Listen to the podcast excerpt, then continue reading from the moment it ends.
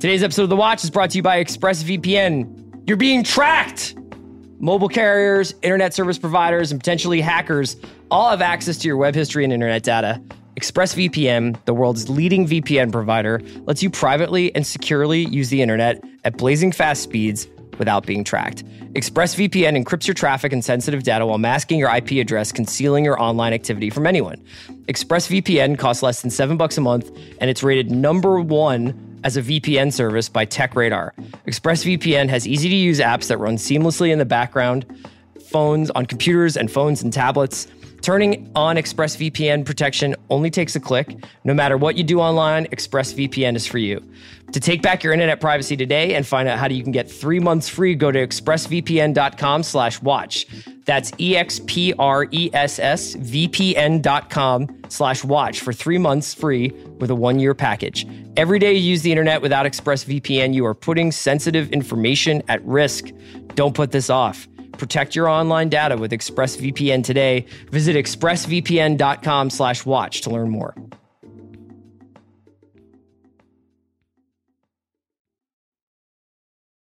I need support staff to clear the room.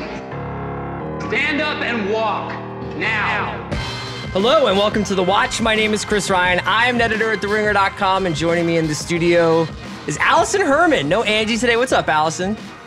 Not too much. Always lovely to be here. Uh, Allison, I can't tell because like you should be the guest guest host. I'm trying to think of a Westworld joke for what you are for Andy here, but it's like it, it's not coming together. Which maybe says weird, more about Westworld than yes, my joke. I'm the weird red orb that's called like yes. a pearl or a chestnut or something. I don't know. We have a lot to talk about. I get the there. feeling like you have been implanted with Andy's control unit when I when we hear your Westworld take, so we have some parallels. uh, we are going to talk about Westworld today. We're going to get Allison's thoughts on Succession, and then I wanted to talk to her about Michelle Wolf's show, The Break, on Netflix, and a little bit about some. She wrote a great feature on Wolf uh, that went up last week, but there was some stuff in there about talk shows and Netflix that I wanted to ask her about as much as I want to talk about Michelle Wolf. But let's first get into Westworld, because we haven't talked about it on The Watch for a while. Partially because I'm like, Shoemaker's going to talk about this in a way that's just like far more profound than what Andy and I can do, because I think Andy's going to dump on it, and I'm going to be like, meh.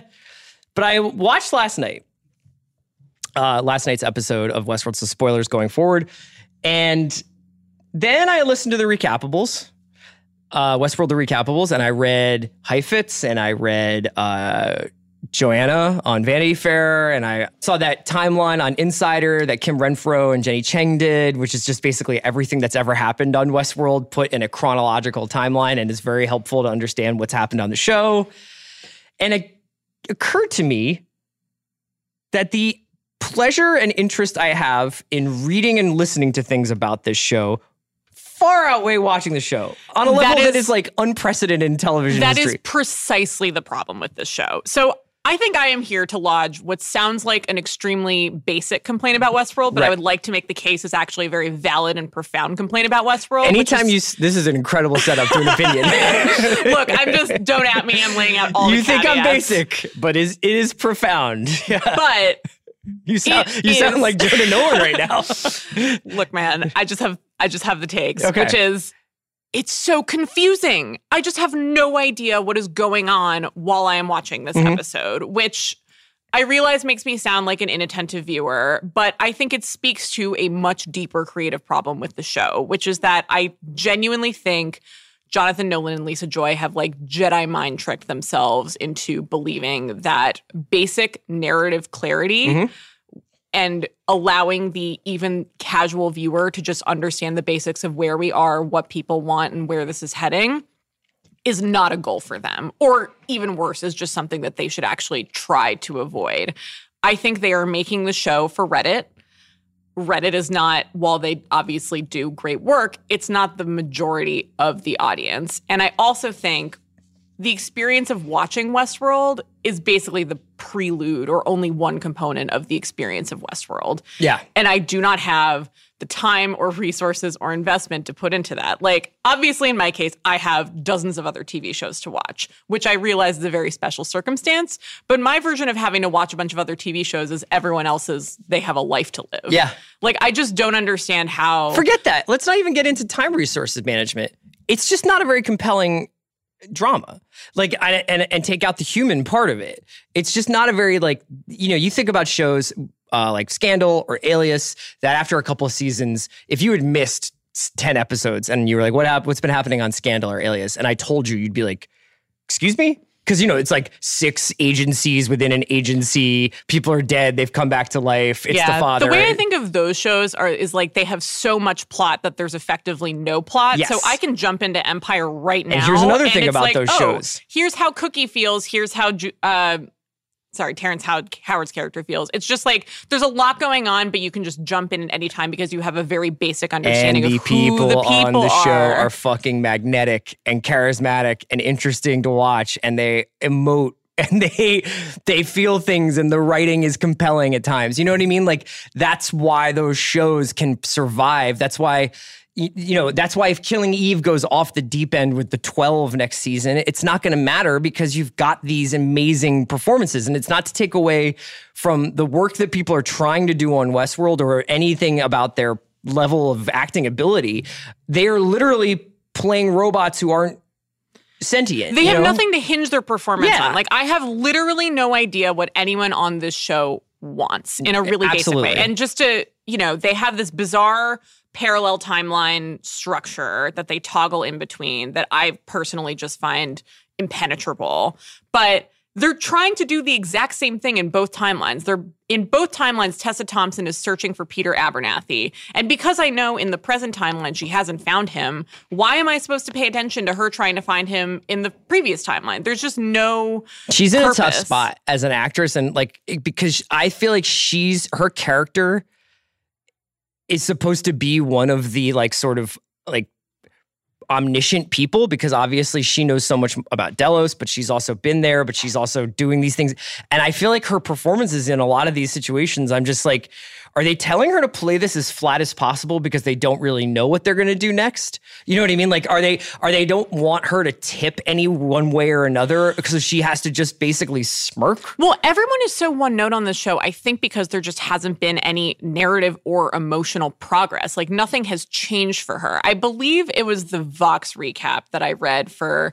Possibly it was last week's episode, but basically just everyone points out, they pointed out that almost everyone, at least um, emotionally, is in basically the same place they were at the start of the season. Like, we got yet another Dolores Maeve confrontation where Maeve is like, I want to choose my own way. Yes. And Dolores is like, do you, but I don't agree with you.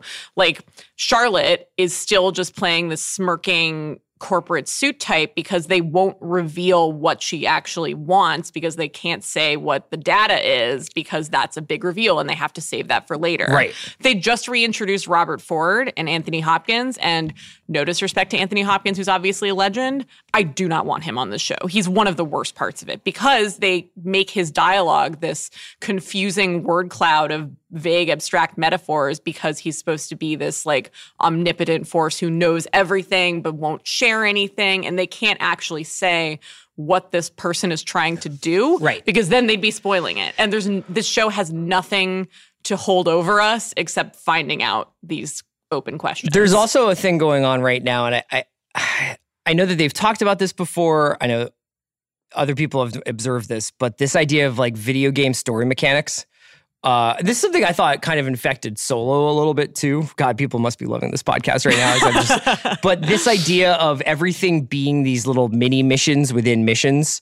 Um, and as soon as anything that feels like a dramatic moment, I saw somebody note this last night about how many times a conversation will be interrupted by, like, a kind of unnecessary piece of action taking place, like right when someone's about to either do something or say something important. Like Bernard almost confessing to the murder, and then they literally find a trapdoor. Yeah. And they're like, oh, let's go here. Yeah. I mean, this Scooby-Doo shit that happens in this show. Now, here's the case that I would make for this show, is that it is actually quite interesting to watch a television show that's set in what is essentially the American mythology. I mean, you know, it's like these are our nation building and nation staining stories that we've got in the in the American West. And they're uh, building like a mythology out of that and playing with these character tropes and playing with these types, these archetypes. And that it could be a commentary on the cyclical nature of good and evil and the inability of anybody ever to break free of their destiny or their fate or whatever. But that doesn't have to come at the expense of any kind of character logic. And I know that because they can just punch in an, on, on an iPad, and that means Maeve can control people's minds, they can kind of do anything. But they've now kind of gotten into this, a couple of things, the iPad and these control units, where I'm just like, so then what are the rules? I mean, that's the great tragedy of the show, right? There's a lot of incredibly meaty ideological and thematic stuff about consciousness and the definition of personhood and mythology building and the whole idea of a cradle of civilization. And theoretically, these hosts are going to be a new race and eventually they're going to break out to the new world. And then the show just opts to do absolutely nothing with it in favor of just trumping up these larger mysteries. I mean, I thought the most telling thing this season has done to date was, I believe it was the sixth episode, when William and his daughter finally come face to face and they're having a conversation. And it is two humans talking to each other about really serious stuff, like his partner and her mother committing suicide and how he conducts himself in the world and in the park and what role this mm-hmm. park serves in the greater society, which is incredibly interesting and substantive stuff. And then as soon as he's like, okay, I'm going to go with you and I'm going to call this off, I'm like, oh, they're immediately going to split them up, which yes. they then did. Yes. Which is like, either this show is just not interested in telling that kind of incredibly interesting story, or it's just not up to it. It just doesn't know how to do it. And so instead, it sacrifices literally everything, its themes, its characters, all these things that I look for in a good T V show, just in the name of, you know, sowing the breadcrumbs, I guess. Yeah, I mean, I think one thing this show really lacks is, uh, is an audience avatar. Um, and I think that they... Tried a, tried it a little bit with Logan and and uh, William, you know, in terms of like a like a sort of bacchanal guy who wants to just screw and drug his way through Westworld, and another guy who's looking at it to sort of define who he is. Uh, but they were so absent of any kind of recognizable characteristics, and the the the writing of those characters was so stale that I don't think that you could ever be like, oh. Like, you watch Mad Men and you think, like, all these guys are such, like, bad, you know, like, they're such, they're, like, out of touching distance. And then there's somebody like Peggy to live through, you know, like, there's a Peggy to kind of, like, like walk into this world with. And there was nobody like that on Westworld. I think that's a really good point, because the most basic... It- consequence of it is that there's no one asking the same questions that we are. I think maybe Shannon Woodward comes the closest to that, and maybe Lee Sizemore, the sort of British caddish writer. Yes. I think they're maybe the same, because they are rational, smart humans who are just figuring out how to adjust to this new reality in the park. But even they have access to a lot of stuff that we don't, or because they're separated from different plots, like Uh, Elsie isn't going like, wait, what what does Dolores want out of this? Like, yeah. What's the point of this train? Why are they exploding things? What are they trying? Are they trying to break out of the park? Why does Dolores want the Peter Abernathy information? What is the Peter Abernathy information? I guess Stubbs is asking that question sure. at great volume and repeatedly. yeah. But it's just they keep kicking this can down the road. And I feel like, a you know, a better show would realize that unveiling whatever is in that is, you know, the precursor to more and better story. And because the show, as you propose, might not know what's coming next, it's just delaying that reveal as long as possible. How is it doing? Do you know happen, happen to know how it's doing ratings-wise? Or in terms of its popularity? I haven't looked recently. I think the same day numbers are going down, but I also think that might be just be a consequence of everyone watches things on delay and they sure. don't expect big things to happen. We already know there's going to be a season three. I'm curious if, like, I think this might be a four-season and done show. Mm-hmm. I think, like, next season is guaranteed.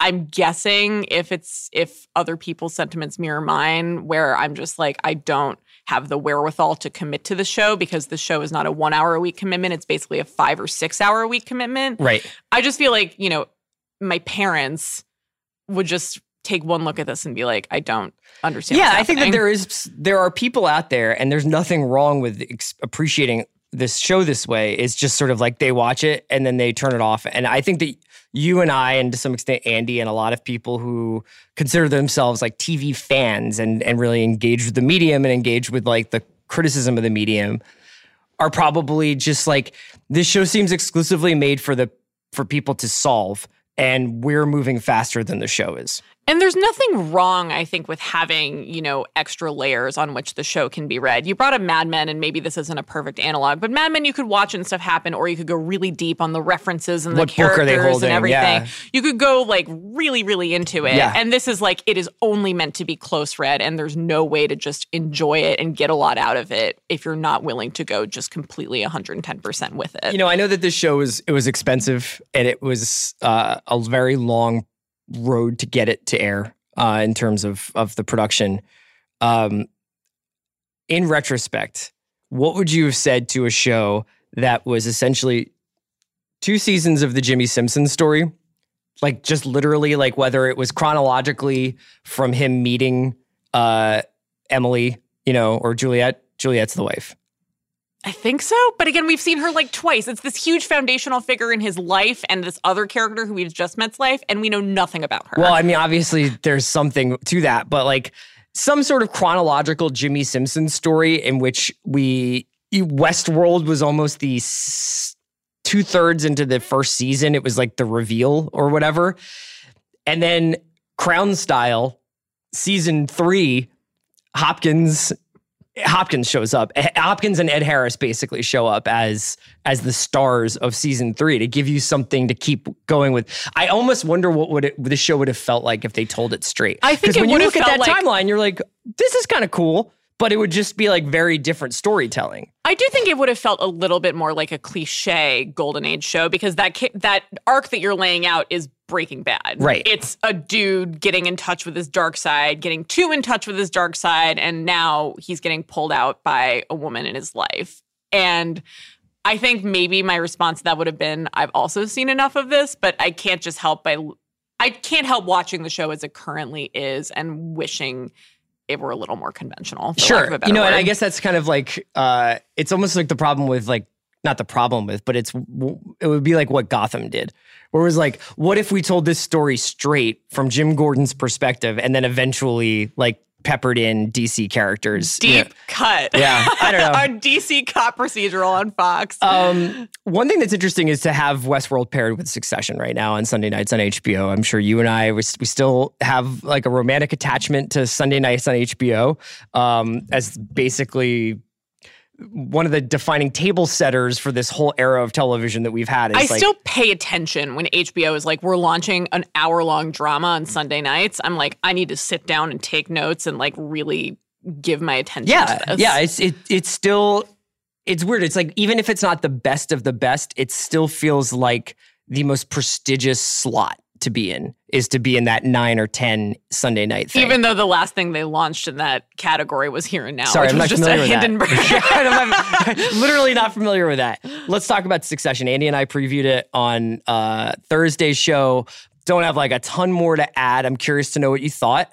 Um, I know because like I think you were like, I thought people really liked this. But like you, you said you watched a little bit ahead, and so we, we don't want to spoil anything. I've seen the first couple episodes. I won't spoil anything that happens in the second. Again, we we knew people were really into this. And I do think it's really well made and acted and written, and I think it's doing interesting things. I just think it really says something that it took me multiple tries to get through both episodes. Mm-hmm. And it's not really a fault with the show. And I, I am getting more into it, but, you know, it's a show about amoral to immoral, incredibly rich people. Cutting each other's throats repeatedly. And also, because they're all terrible, I don't want any of them to win. I will say, I was kind of persuaded by um, the actor who plays Kendall, with Jeremy Strong? Mm-hmm. Okay. Uh, brain fart there for a second. But he did an interview with Vulture that actually made me really interested in the show because he just comes across as an incredibly smart and thoughtful and prepared guy. And yeah. He had a lot to say about the show's themes and capitalism. One thing I actually noticed about the show that I feel like is to its sort of moral credit, but might actually have something to do with why I wasn't pulled in, is that it's a show about incredibly wealthy people that is shockingly light on conspicuous consumption. Like, it's not like Billions, basically. Exactly. Yeah. Like Billions right now, Axe, one of the main characters, is living in a glittering glass box in the sky. They pull in Salt Bae and, yeah. and Wiley Dufresne. And it's so like, look at these assholes, but also look how fun these assholes life is. And that's what Brian told Simmons, Brian Koppelman told Bill, like, Billions is my like repository for everything I'm interested in. Like for that me and David are— And you can are, feel how yeah. passionate they are. And this is, they have a very obvious distaste for the family that is coupled with, they do build them out as complex and interesting people with overlapping priorities. But— Succession you're talking about. Yes. Yeah. I think it's really interesting that the show is very enclosed. Like the first couple episodes basically take place in like a family home that is obviously the home of a wealthy person, but again, does not look particularly fashionable or covetable or interesting. I did not look at it and think, I want to live and spend time in that house. Right. Then there, um, I guess you could, this isn't really a spoiler because the first episode ends with a medical emergency, but the second one basically takes place entirely in a hospital. Mm-hmm. And so you don't really see them out and interacting with the world in a way that, you know, is very unglamorous. Like even the richest person's experience of a hospital is still a sterile, awful hospital, which again, I think it's maybe the right move for the show to do, but I don't know. There's just something preventing me going totally all in, although I am increasingly intrigued as I make progress. It's interesting because, you know, it's shot in the style of and comes to us via Adam McKay. And it's shot in the style of Big Short, even though Jesse Armstrong is largely, like, I think, credited as, like, the creator, writer, showrunner person. And, um, you know, one of the criticisms of The Big Short was that the people who we are, quote, unquote, cheering for could also be described as, if not culpable for the crash, at least giant beneficiaries of it. And their somber kind of like, huh, we really did that. And, you know, I still think about like the Christian Bale character, the end card for him that he's in, he's shorting the water market basically now as like this chilling kind of like, to what end, you know, at, and, and uh, we're supposed to sort of be into it because he, he was right. But at the same time, it's like, did any of these guys do en- enough to stop it? And is it the very fact that they can short this thing part of the problem with this economy? And the show doesn't do that, which right. again might be something that's almost subconsciously off-putting. Like you bring up the camera work, which is this very jittery, mm-hmm. handheld. Weirdly, the show it reminded me the most of was Friday Night Lights. Absolutely. So you get that Peter yeah, Berg. Like, absolutely. I'm literally and just right on the edge of like, this. Was this improv or was this just really well written and then improv and then written again? Or like it was, it has that like, it, it, it's it's a very interesting style. But even like the color palette, it's not glossy. Like no. Billions is glowing and everything is white or Technicolor and you just get lost in this world and the camera movements are very confident and sort of not static, but like, not like handheld sure. the way um, the way Succession is. And I feel like that goes towards making this not aspirational, but then what you're just left with, at least to start, is these like incredibly loathsome people. Like Kendall just has this gaping hole of insecurity. Kieran Culkin is being Kieran Culkin, the sister.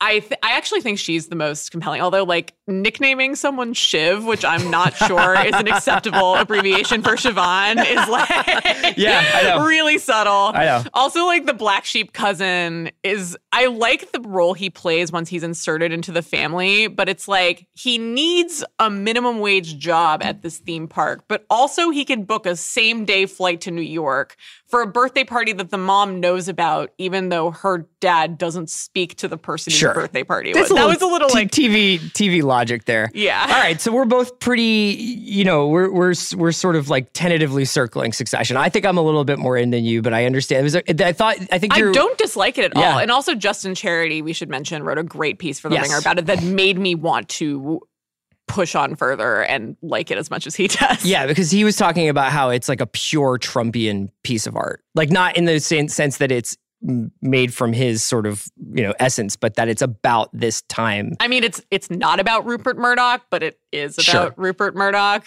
Yeah. Um, all right, we're going to take a quick break to hear from our sponsor, and then we're going to come back and talk about Michelle Wolf.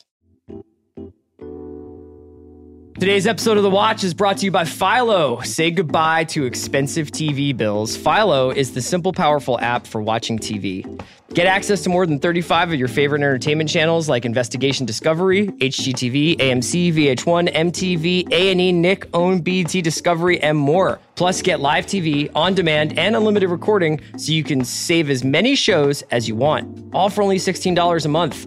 That could save you about one hundred bucks a month on your T V bill. There has never been a better deal. Philo is the cheapest way to watch all your favorite television. Plus, it's cord-free, commitment-free, and hassle-free.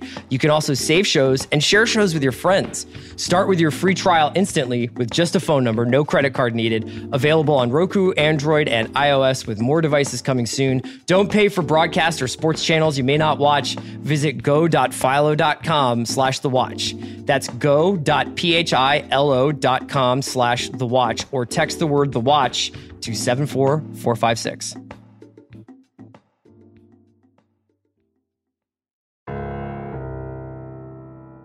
Okay, Allison, I guess we have another talk show. And I don't even know if it's a talk show at this just, point. Just another one, yeah. I think talk show would indicate it's an interview show, but Michelle Wolf's show is not an interview show, but it is built in this sort of style of, it's late basically night. late night. It's like a stand-up, a topical stand-up show that takes place on a late night set. She yeah. described it as more like a variety show than a talk show, which right. I think is definitely accurate. There's sketches, there's parody commercials, there's desk bits, there's... The instead of an interview with a guest who's like promoting a movie or something, it's just her riffing with another comedian. It's her whole thing is that she wants it to be entertaining and joke-centric and funny as opposed to issue-centric, the way her competitors and fellow Daily Show alumni. Basically, like, the prevailing trend in late night has been explicitly political, and she doesn't want to shy away from that. I don't think you could ever accuse what The Break has turned out to be to be, you know, Jimmy Fallon-esque. Mm-hmm. But I also think she clearly chafes at the burden to constantly be like taking down or attacking the Trump administration. So you talked with Michelle. Did you talk to her before or after the White House Correspondents' Dinner? After. After. Did you get the impression that Michelle Wolf's experience at the White House White House Correspondents' Dinner impacted her perspective on the show? Because it's inevitably going to impact, at least initially, the perspective of the audience. I mean, it sounded like she's always wanted to do this, you know, joke first, politics second approach. I do think it's fascinating that she was catapulted onto the national stage via a very explicitly political platform. She literally became news. And it is interesting to immediately segue from that into let me make silly Amazon jokes and do Amazon Echo parodies about lunch meat. Yes. I do think it's it's going to be kind of an uphill battle for her. Although, again, she's like totally comfortable talking about things like the Roseanne tweet. It's just... I think she understands where the current expectations for audiences are at, and she wants to undercut it a little. It's also just insanely impressive that she was able to do both of those things at the same time. And I mean, I just if that's if this if the format of the first episode is the format going forward, which I assume it is, it's impressive that she can come up with like fifteen minutes of stand-up material. Yeah, because it's different than reading jokes off of a cue card. Like she's doing like a like a stand-up routine, and you can tell that the jokes are... And it's a full ten to fifteen minutes, yeah. And that is a lot of stand-up material. It takes most comedians, like Louis C K in his prime, basically generated an hour of new material a year, and everyone was like, that's insane. Yeah. And this is someone doing ten to fifteen minutes a week. I do think it's got the classic Netflix thing where, like, because there are no commercials, it's... I think the first episode was twenty-seven minutes and the second episode was like a full thirty. And to offer a different example, I think Last Week Tonight is about the same length, but like right. Sam B is a tight twenty-one minutes and a full third of that is like a field segment with someone else in the camera. Okay, so, so you brought up Oliver and Sam B, and uh, I guess I'm curious if you could make the case, but I also am curious as to what you think of the proliferation of this many shows in this style, of this like talking head, single talking head kind of comedy, but politically charged comedy. Um, sort of, what, why why would I watch Michelle Wolf when there's also these other things? Just out of, like I'm saying... I mean, for me personally, I am drawn to her sensibility. She had an hour-long H B O special called Nice Lady that is phenomenal. Like, one of the one of the main takeaways I got from just talking to her is what an insanely hard worker she is. So, like, not only did she do the White House Correspondents' Dinner and launch a T V show inside of a month, in between that, she ran a fifty-mile ultramarathon mm-hmm. on the Bonneville Salt Flats. And yeah, that was, she like was the most, I was like, what? Yeah, and she barely talks about it. I think she mentioned it on Nicole Barrage's How I Learned, and then I was like, hey, so this happened. And she was like, like, yeah, whatever, like it's it's my therapy. Yeah. And then just moved on to a different topic. But um, so she does that. But the nice lady is something that apparently once she already had the whole hour written, she decided that she wanted to do a hundred full run-throughs before she recorded it. And I think you can really tell. We talked earlier about John Mulaney and how precise he is. Yeah, right. And I think she doesn't come across as quite as polished because she doesn't like perform in a literal suit and tie every time. Yes. But she does come through as like she has worked on this and finessed, and she has an incredible command of the stage. And I do think like she literally has a distinctive voice, but I'm drawn to this because I'm interested in her perspective, seeing what she does. Right. Um, it's an interesting point for Netflix. It feels very much like, great, another like eight hours of content like that we can put up in these blocks or whatever. Uh, obviously, it's going up weekly, which is another little chip against the, it only is binge, you know, this binge model where we're only going to put up stuff in this, in blocks, right? So she's going to put up an episode a week. Yeah, she's going to put up an episode. It goes, it also, it's interesting. It's a late night show, quote unquote, but it goes up Sunday at twelve oh one. So like if you're up really late on Saturday, you can watch then. But like, I watched yesterday when I was just like in my pajamas puttering yeah. around the house. It's it's kind of going to sit there. And also, late night is usually, that this is changing in the age of YouTube, but it's historically been very ephemeral. Like when you, when I read Jason Zinnemann's book about Letterman, he talks about like going into the archives to like dig up old interviews sure. because it's not considered normal to like preserve this stuff. yeah, right. It's right. not really, it's not usually designed to uh, hold up to like years worth of hindsight and scrutiny. Right. So that's really interesting to me. I also, my pet theory, having seen a couple episodes that, as we mentioned, are kind of longer than the standard half-hour talk show episodes, I think if Netflix is already making this concession towards how people tend to watch these shows, you know, if the binge model maybe doesn't work, I or or, or they're just trying to subvert the model of how late-night shows work in general by sure. bringing it to Netflix— people already watch late night in these kind of atomized, broken out bits.